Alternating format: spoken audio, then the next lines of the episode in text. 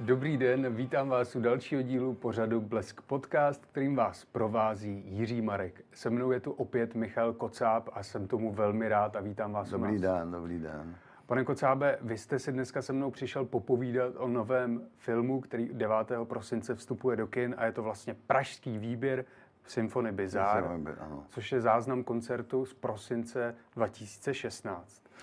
Což, můžu hned skočit ano, jo. Což právě by neměl být záznam koncertu. Běžná věc je, že koncert prostě zaznamenáte na několik kamer, většinou to bývá takových, já nevím, pět, šest, sedm, že jo. A pak to nějak, jak se stříháte a hotovo. Ehm, no ale tohle jsem se rozhodl a díky, nebo ne, vzhledem ke koronaviru, jsem se rozhodl, že z toho se pokusím udělat eh, jakoby velkofilmový systém dokončení. To znamená, že my jsme ten koncert toho, vlastně já nevím, to bylo myslím 7. prosince 17. Jo. Mm-hmm. Pojali skutečně velkolepě a když jsem viděl, že se daří taková to obří produkce, o které většinou každá kapela sní, tak jsem zorganizoval 35 kamer. Byl tam sad z české televize, to bylo nějaký 9-10 kamer, že jo? další kamery byly od pana Huvara, což byly 4K kamery, pak tam byly GoPro a prostě bylo to tam hodně, až asi tak 33, 34, možná 35 kamer. Nějaké iPhony taky jsme zařadili. A když jsem měl těch 35 kamer, tak to bylo k nespracování a v podstatě mi to leželo v archivu. Když udeřil koronavirus, tak jsem si říkal, tak já do toho jdu a udělám z toho velkofilm a oddělím se právě od toho názvu e, záznam koncertu. Jo. A to se myslím docela povedlo. No. Mm-hmm. Kdybyste to mohl srovnat s nějakými jinými slavnými koncerty, které opravdu měly zase takovýto vysoký počet kamer, měly podobný střih, tak ke komu byste to přirovnal? No právě, že myslím, že moc ne, jo. Mm-hmm. Možná ty velké produkce, když se dělali do Wall třeba a tak, jo, takže do toho šli tímhle tím monumentálním způsobem. Ona je to otázka peněz, je to strašně drahé, protože když začnete vlastně vyrábět film, my tomu říkáme koncert na stříbrném plátně, to by mohl být takový novotvar. Když do toho nasype Hollywood nebo nějaká produkce, nějaký slavný Michael Jackson, obrovský peníze, tak to vždycky takhle dopadne. Tak můžete udělat velkofilmy ze zkoušky, což jsme nakonec u, u, u toho posledního Jacksonova filmu viděli. Jo. Ale ono to jinak nejde, protože to je nekonečný. Já jsem na tom strávil tři tisíce hodin, rozumíte? Tam máte procesy, které jako nemůžete obejít. Jestliže máte 35 nesynchronizovaných kamer, tak synchronizujete ty obrazy jenom 4 měsíce třeba, jo? protože tam je, tam je, eh, pak to začnete stříhat, tam je 8 tisíc střihů potom začnete eh, to nějakým způsobem upscalovat a barvit. To znamená, nejdřív to zbavujete šumu, zaostřujete, vytahujete na úroveň 4K, aby to bylo všechno jako jednotné, pak se to barví. A to jsou všechno procesy, které můžete udělat v nějaké firmě, která je na to zavedená, kde se to ty lidi už naučili, kde mají dlouhodobé zkušenosti a jde jim to relativně rychle ale pak za to zaplatíte neuvěřitelný peníze. Jo. Hmm. A když si to chcete udělat sám, tak máte, já bych těch tisíc hodin z těch čtyř tisíc hodin odpočí, odpočítal na studiu manuálu, víte. Protože vy nemůžete udělat chybu. Vy nemůžete jít do kina s tím, že tam dáte něco, co, co není e, jakoby ten správný výrobní způsob. Takže jsem to musel hodně studovat a tím, že ten koronavirus, já jsem takový jako nechci se ha, jako vytahovat, ale mě vlastně nic jiného než práce nebaví. To, je takové, to se tak člověku stane a myslím, že nás je, je víc. Tak jsem ležel od rána do večera v těch manuálech, pěkně jsem si to nastudoval, telefonoval jsem těm profikům, No a nakonec se to jako podařilo dotáhnout. Hmm. A viděli to teda nějací profíci, co jste vlastně vytvořil? Nedostal jste pak eh, od nich vynadáno, že tam jsou nějaké amatérské chyby nebo tak, že by něco zlepšili? No tak teď by, by byla taková ta fáze, kdybych se musel vytahovat, já to nějak teda opíšu, protože s touhletou obavou samozřejmě jsem se obrátil na UPP, což je naše ta špičková produkční agentura, mm. fantastická. A říkal jsem Vítkovi Komrzímu, což je můj kamarád, je to ředitel UPP, říkal, mrkněte se mi na to a pře, přelízněte to, to znamená, jako překontrolujte to, mm-hmm. jestli tam, a řekněte mi, nebo jestli mám něco špatně. Už uvnitř procesu, už uvnitř procesu Oni přišli, teda musím říct, že se zachovali nádherně. V takové jako reprezentativní sestavě, taky tam byl pan Marák Ivo, který jako je takovým tím hegemonem přes tu, přes tu výrobu tohoto typu. Eh, a, a řekli, no tak ale to je, dokonce tam řekli, no tak my na to máme 300 lidí a on si to dělá sám, jo. Samozřejmě, že nikdy ne v té kvalitě jako oni, je to jako bez sporu. To nepadá v úvahu, člověk by měl být na zemi, ale můžete to nějakým způsobem se k tomu blížit. Takže jsme se potom s Ivem Marákem a hlavně s Vítkem Komrzím domluvili, že půjdeme do koprodukce a že oni ještě to jakoby všechno zkontrolujou, kde jsem udělal nějakou chybu, tak to opraví. No a tak to i dopadlo, takže nakonec to má vlastně i ten, ten výstupní štempel, že, že prostě ten obraz je jako perfektní. Druhá, druhá věc ale bylo, že máme tedy obraz, který je reprezentativní. A co se zvukem? Teď přece pražský výběr, a pak si řekneme, co vůbec v tom je, že jo, v tom mm-hmm. koncertu. Teď pražský výběr a symfonický orchestr a světový dirigent musí mít taky dokonalý zvuk, když mají fantastický obraz. Záznam, tam vidíte každý detail, když už jsme u toho, jo, 35 kamer postihne úplně všechno. Vy si s tím můžete hrát jako s legem. Já když jsem to stříhal, tak jsem měl monitor a na každém eh, na každé stánce se mi pohybovalo vždycky 16 těch souběžných eh, filmových pásů, pak dalších 16, to máme 32, pak ještě asi nějaký, nějaký další, ještě tři, dejme tomu. A vy si také můžete vybírat, strkat to tam, co chcete v takovém takzvaném multicam režimu. A, ale tak to dopadlo skvěle, ale ten zvuk. No a zase byl koronavirus a já jsem si říkal, že svoje studio, eh, kde stejně nemůžeme teď hrát, ani dělat, ani se nemůžeme scházet, že přeměním míchací halu. Jo, tak jsme začali stavět míchací halu 7.1. A tu jsme skutečně postavili, to, jo, to zase jiná parta odborníků. A teď máme vlastně domácí, ale profesionální míchací studio 7.1. A, na, a já jsem to CS editoval, to zase byla další, to byly zase stovky hodin. Já vám skočím do řeči, no. jak vypadá míchací studio 7.1, to tam máte několik jako repráků, nebo no, jak je to vůbec? to je jinak, to je jinak. Těch několik repráků, s tím jsem začal. Protože za tu, za tu, za tu za tu životní anabázi jsem těch reproduktorů nashromáždil ve studiu hodně, tak jsem tam měl dokonale, to byly to tanoje a znělo to nádherně. Ale pak přišli zase odborníci, zase jiná parta zvukový a říkali, to ne, to nejde. To sice vám hraje dobře, možná líp než v kině, ale není to standardizovaný zvuk. Až to tady na tom smícháte, tak budete šokovaný, jak to bude v kině jiný a mnohem horší. Musíte koupit certifikované bedny, což jsou GBLK. Mm-hmm. Tak jsem si najel na stránky prostě těch, těch, kteří vyrábějí ty zvukové haly.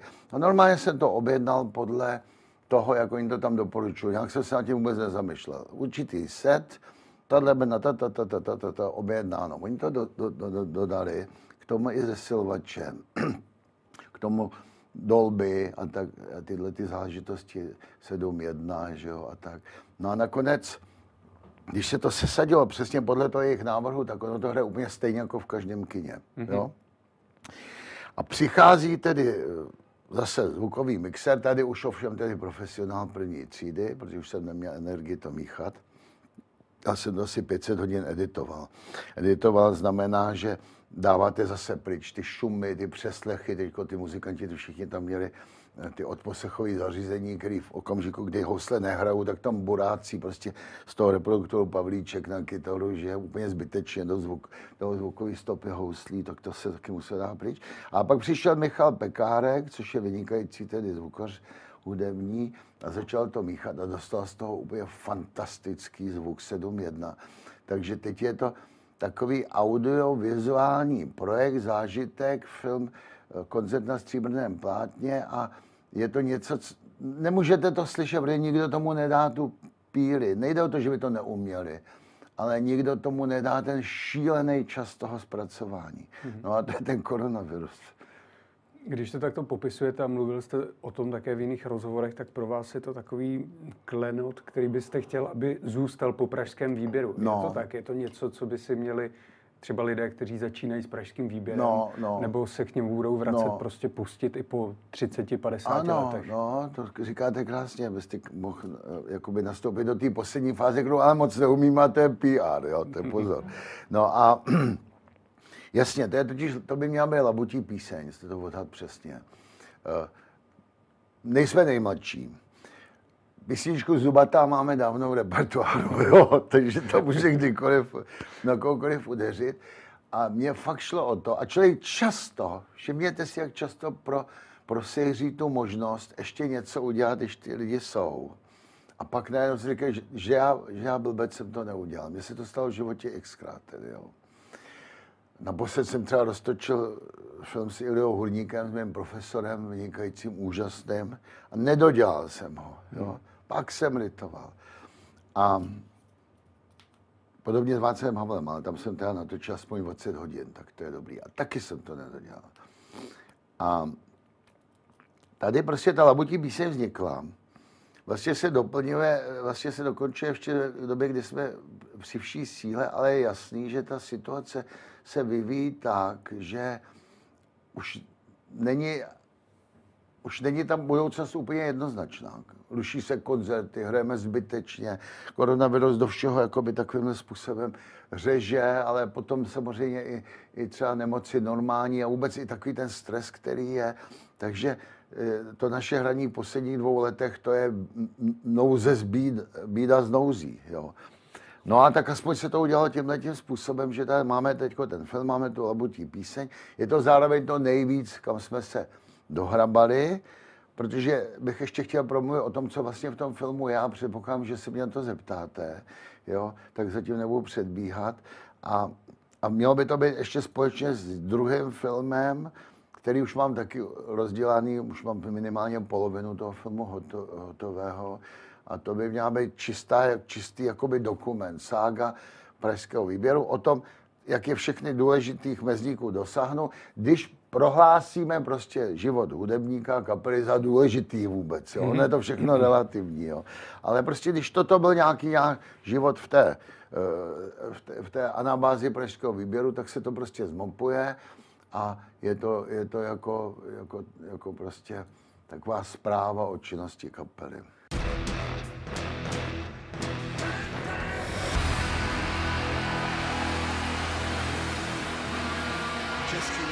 Národní symfonický orchestr.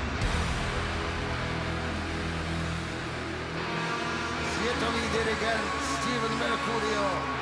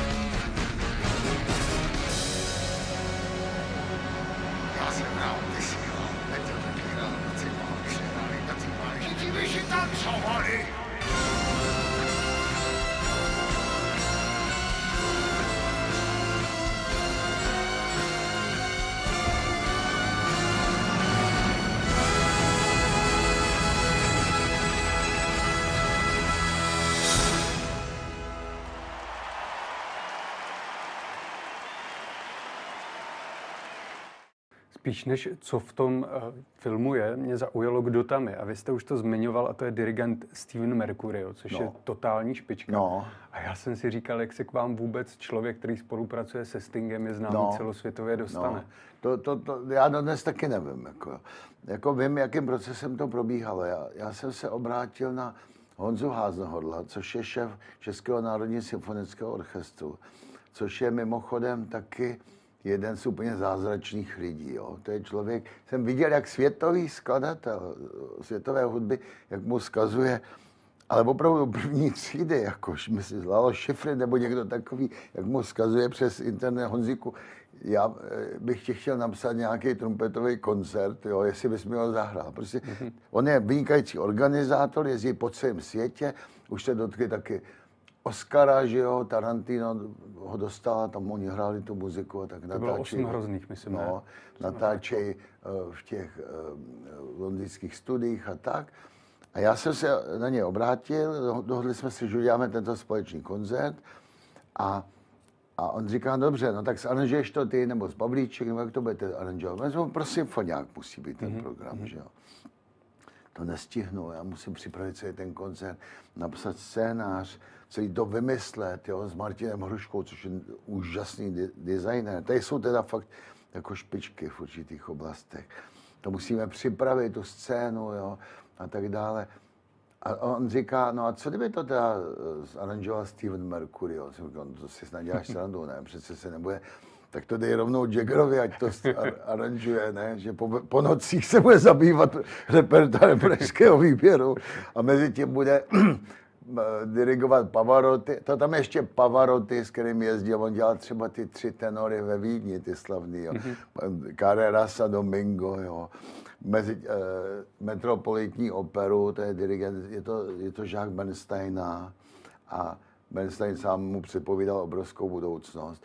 Je to ještě navíc takový ten genius, s kterým se člověk vlastně jako setká jednou za život, kdy on všechno píše samozřejmě bez piana, i své vlastní skladby, ve vlaku nebo na hotelovém pokoji prostě takhle jede. Já jsem to zažil jenom u Morikoneho, jo, a teďko u něj.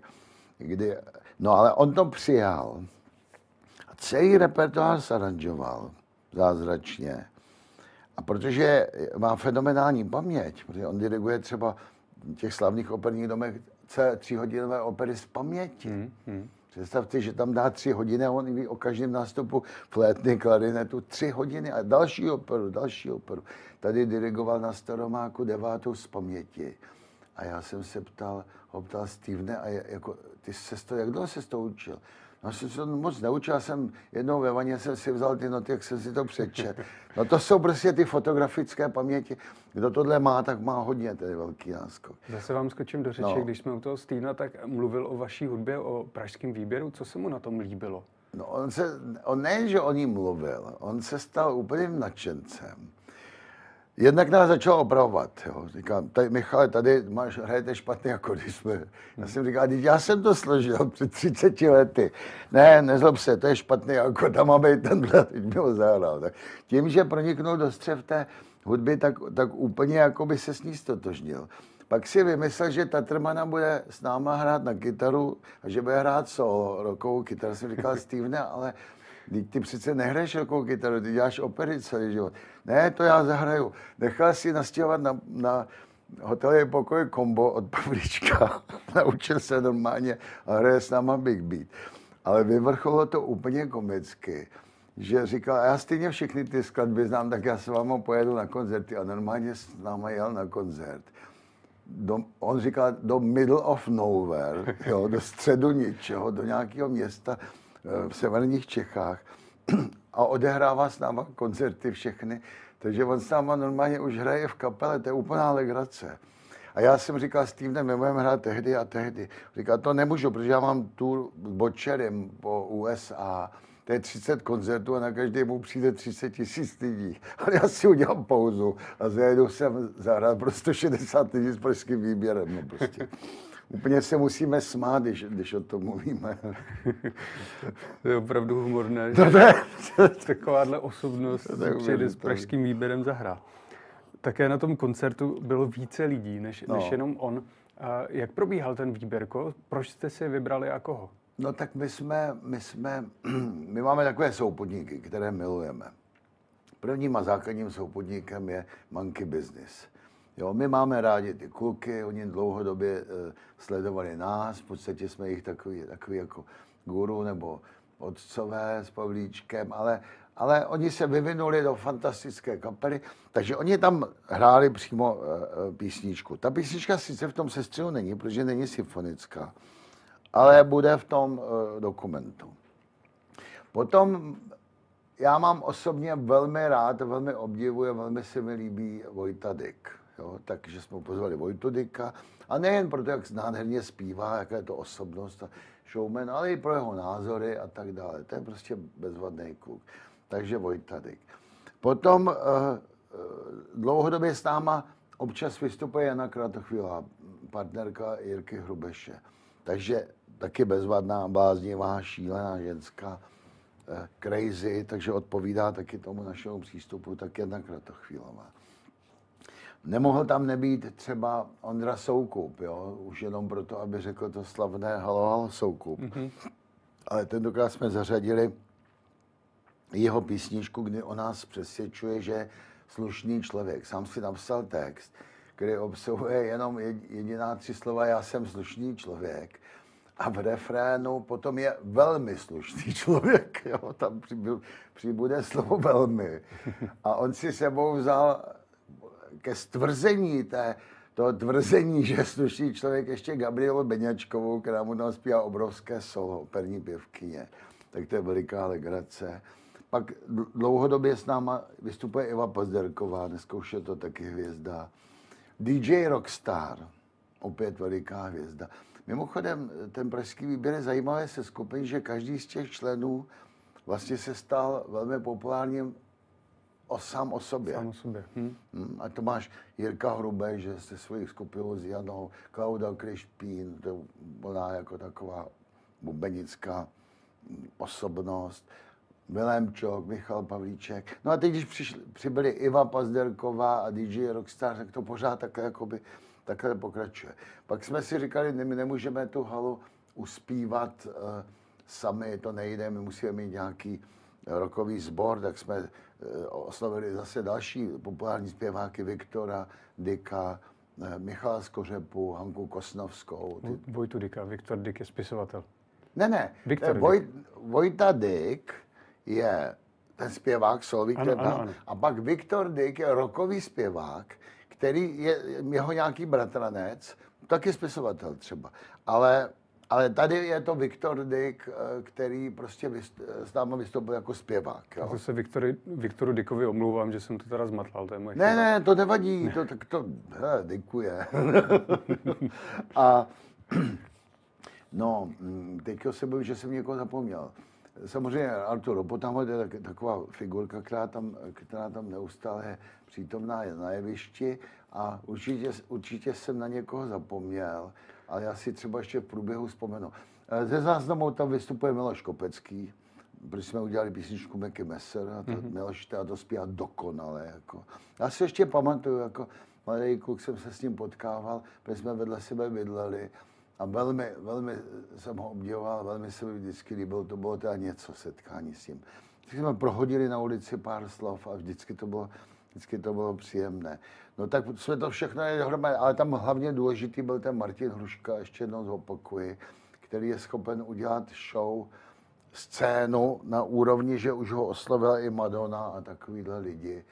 A ta spolupráce s ním byla nejtěsnější v té první fázi, jo, protože on postavil scénu 25 metrů vysokou, 25 širokou, obří jezdící ropotámo s roztaženými rukama takhle, ale při roztažení těch rukou tak já, abych nepřeháněl, dobrých 30, ne ještě víc metrů, jo. To obrovské rozměry, to má možná ještě víc.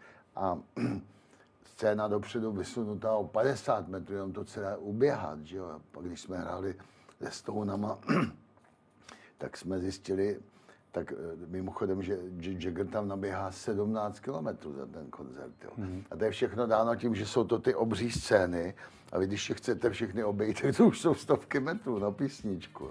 A tak. No tak tohle všechno takhle probíhalo a, a nakonec to byl skutečně velkolepý koncert s chybami, jako každý koncert je s chybami. Ale v tom filmu už se ty chyby neobjeví. Právě máte všichni to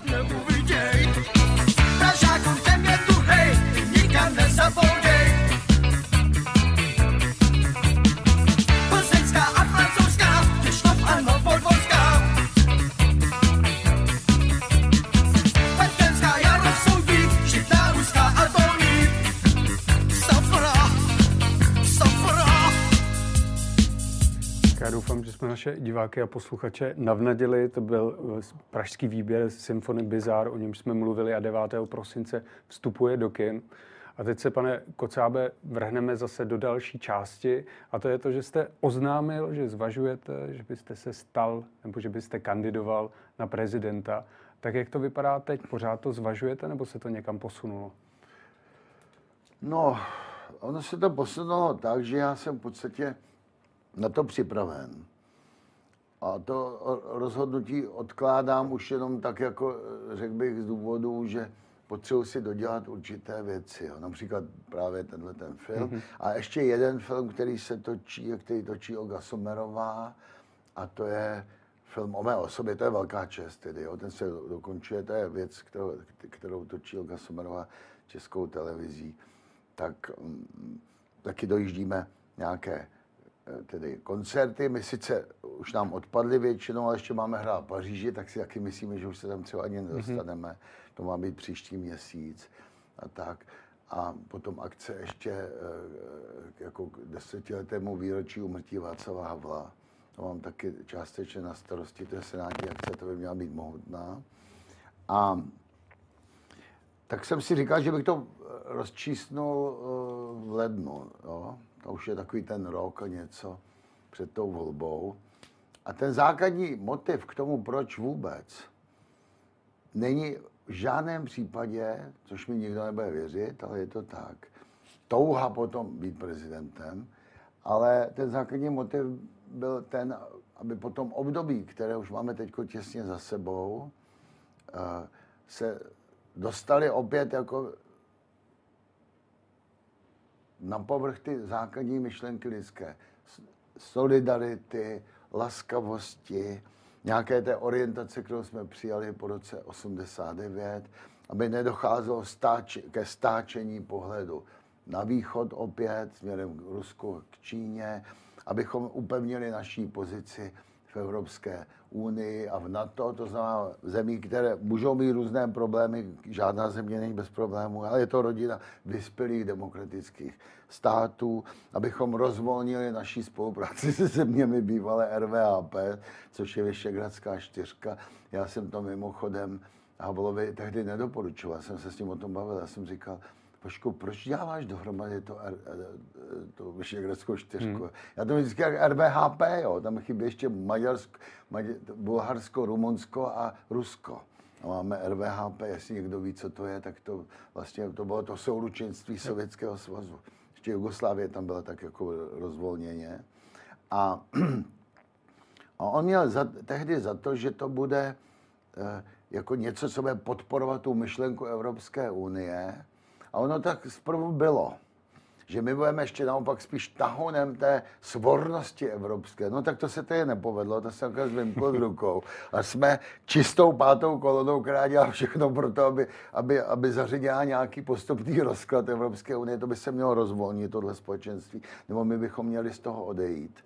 Tak to jsme měli teda takový předvolební exkurs, co byste chtěl změnit. No já, ale já jsem vám to vys... ne, já jsem otázka... vám vysvětlil, proč, proč bych do toho... Já se omlouvám, já si nechci dělat žádný exkurs, ale proč bych do toho býval chtěl jít, no.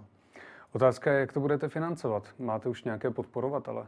No a právě, a moje kampaň, a zase to nesmí být předvolební exkurs, moje kampaň by měla být eh, velmi jednoduchá, a totiž vlastně to nějak moc financovat nebudu. Protože jakmile to začnete moc financovat, tak vám někdo ty finance musí dát. A tomu někomu, kdo vám ty finance dává, jste zavázán. A postupně se už dostáváte do takových těch kleští, těch klientelistických vztahů. My vám zaplatíme kampaň, ale vy potom budete pro nás dělat, nebo nám nějakým způsobem přihmouříte, minimálně přihmouříte oko. Jo. Já bych chtěl, já dělám vlastně kampaň tak spontánně 30 let, lidi mě znají, jo, já bych chtěl jenom předvést program. A v podstatě, jestli z nějakých sbírek, jenom těch malých sbírek lidí, jo, anebo vůbec ničeho, bych chtěl uh, objíždět tu republiku, hrát muziku, já bych to dělal hudební, tu kampaň. Vždycky něco zahrajeme, zaspíváme, něco se řekne, aby taky se ukázalo, že je to trošku něco jiného a že to je, že, že tady teď zavládne trošku lepší nálada, jo. Není potřeba, není potřeba to, já mě, jakoby ten meeting umluvit, upovídat. Teď lidi ty programy znají, teď, když se podíváte na programy těm minulým volbám, oni byli jako vejce vejci. Ono více než na tom, co deklarujete záleží na vaší osobní historii, jakým způsobem se vyvíjíte, co jste říkal před 30 lety, jo? Jaké, jak, jaké strany jste byl součástí, než jste se vyvinul do toho úžasného kandidáta. Tak, jo. Taková jaká lidská kontinuita a historie lidského života a trošku humoru, laskavosti a zvednout a přihlásit se zpětě k těm, k tomu etosu sametové revoluce i k Václavu Havlovi. Mm-hmm. A to bude třeba i nepopulární. Já když to říkám, tak vím, že to bude nepopulární pro mnoho lidí, ale já to taky nedělám proto, abych byl populární, ale abych, abych, abych se pokusil zase něco, při, přinést na stůl zase něco z toho, co jsme si vyvzdorovali v roce 89. Mm-hmm. Hmm. Svoji kandidaturu ještě nepotvrdil, ale řekl, že nad tím uvažuje Andrej Babiš. Dokázal byste si představit, že byste s ním šel do studiu a byl s ním konfrontován, mluvil s ním a čelil tomu způsobu, jak on vlastně komunikuje se svými protikandidáty? No to je samozřejmě otázka, protože já jsem si od samého začátku vytyčil, že nebudu na někoho osobně útočit. Abych okamžitě popřel ten důvod, proč do toho jdu. Jo. Já nechci konfrontační kampaň. Takže by to vždycky mohla být Davida Goliáš trochu. Jo. Taková určitá bezelstnost až naivita, kterou mi často podkládají, já si, já si ale pěstuji. Protože ta naivita a bezelstnost vám umožňuje nelhat, nemusíte si zapisovat, kde jsem komu co nalhal, abych to příště lhal stejně. Jo. Tak já prostě říkám věci tak, jak si myslím. A zkušenosti ovšem mám politice obrovské, to bych řekl, že jako nes, Babiš je nesouměřitelný v tom, že jsem v tom pohybil skutečně 30 let a byl jsem u těch velkých věcí na tom začátku. Jo. Ať už to byla samotná sametovka, volba prezidenta Havla a potom, potom ten odsun sovětských vojsk a pak jsem byl ministrem, no tak to byl Babiš taky. Ale, mm, ale samozřejmě, jakmile by on udeřil nějakým těžce útočným tónem, tak já bych musel začít improvizovat. Já bych se nechtěl nechat strhnout do té osočovací špinavé kampaně. No, tak by se vidělo. To, to je věc, na které se to dále chce prohrát, já to uznávám. Hmm. Ale mě to nevadí, já tam nejdu proto, abych jako za každou cenu vyhrál, ale abych nabídnul určitý, určitý program, určitý pohled na život. No, když ho lidi nebudou chtít a budou chtít spíš třeba ten Babišov, ten ostrý konfrontační, tak si zvolí, zvolí jeho. Určitě jste na tím musel uvažovat, že se to může obrátit vůči vám, že teďka máte nějakou auru, kterou jste si dlouho pěstoval, jste vnímán s odsunem sovětských vojsk, také s pražským výběrem. Najednou budete kandidovat a může se na vás vytáhnout spousta špíny, vymyslet spousta... Prefabrikovat. Přesně no. tak. Mm, tak jestli jste na tím uvažoval, jestli vám to za to stojí? No to, to je úplně ta nejlepší otázka a to je přesně ten důvod, proč vám neodpovídám hned. Jenom nad tím letím uvažuji. Jestli mi to za to stojí. Proto to odkládám. Přesně jenom proto. Stojí mi to za to, aby jako si někdo vymyslel, že jsem zavraždil babičku a zakopal ji na zahradě pod hruškou. Tak to, to běžte se tam podívat, vykopejte, to tam nikdo neleží. Oni si můžou cokoliv vymyslet, cokoliv. A to je samozřejmě nebezpečný, protože ono se to nějakým způsobem vždycky uchytí, zahnízdí, že jo, a tak dále. No tak to je, to je to nejtěžší na té kampaně, to je to, proč lidi váhají a na to často si vytahují na té své protikandidáty zase jejich jakoby hříchy nebo prefabrikují jejich hříchy a tím se řežou. To jsou ty takzvané špinavé kampaně. A do špinavé kampaně já nepůjdu. Já to nechám po sobě stékat a, a budu jenom věřit na to, že náš národ je chytrý a že dokáže ty věci, když už ne rozumem, protože často se to nedá dokázat, že jo tak aspoň citem a takovou nějakou znalostí toho člověka dlouhodobou rozlišit co, tu pravdu nebo, nebo mm, prostě to nějakým způsobem oddělit zrno od plev. Já děkuji za upřímné odpovědi. To byl Michal Kocáb, muzikant a možný kandidát na prezidenta. Děkuji, že jste přišel. Děkuji. A vám děkuji, že jste nás poslouchali nebo sledovali a těším se u dalšího dílu pořadu Blesk Podcast.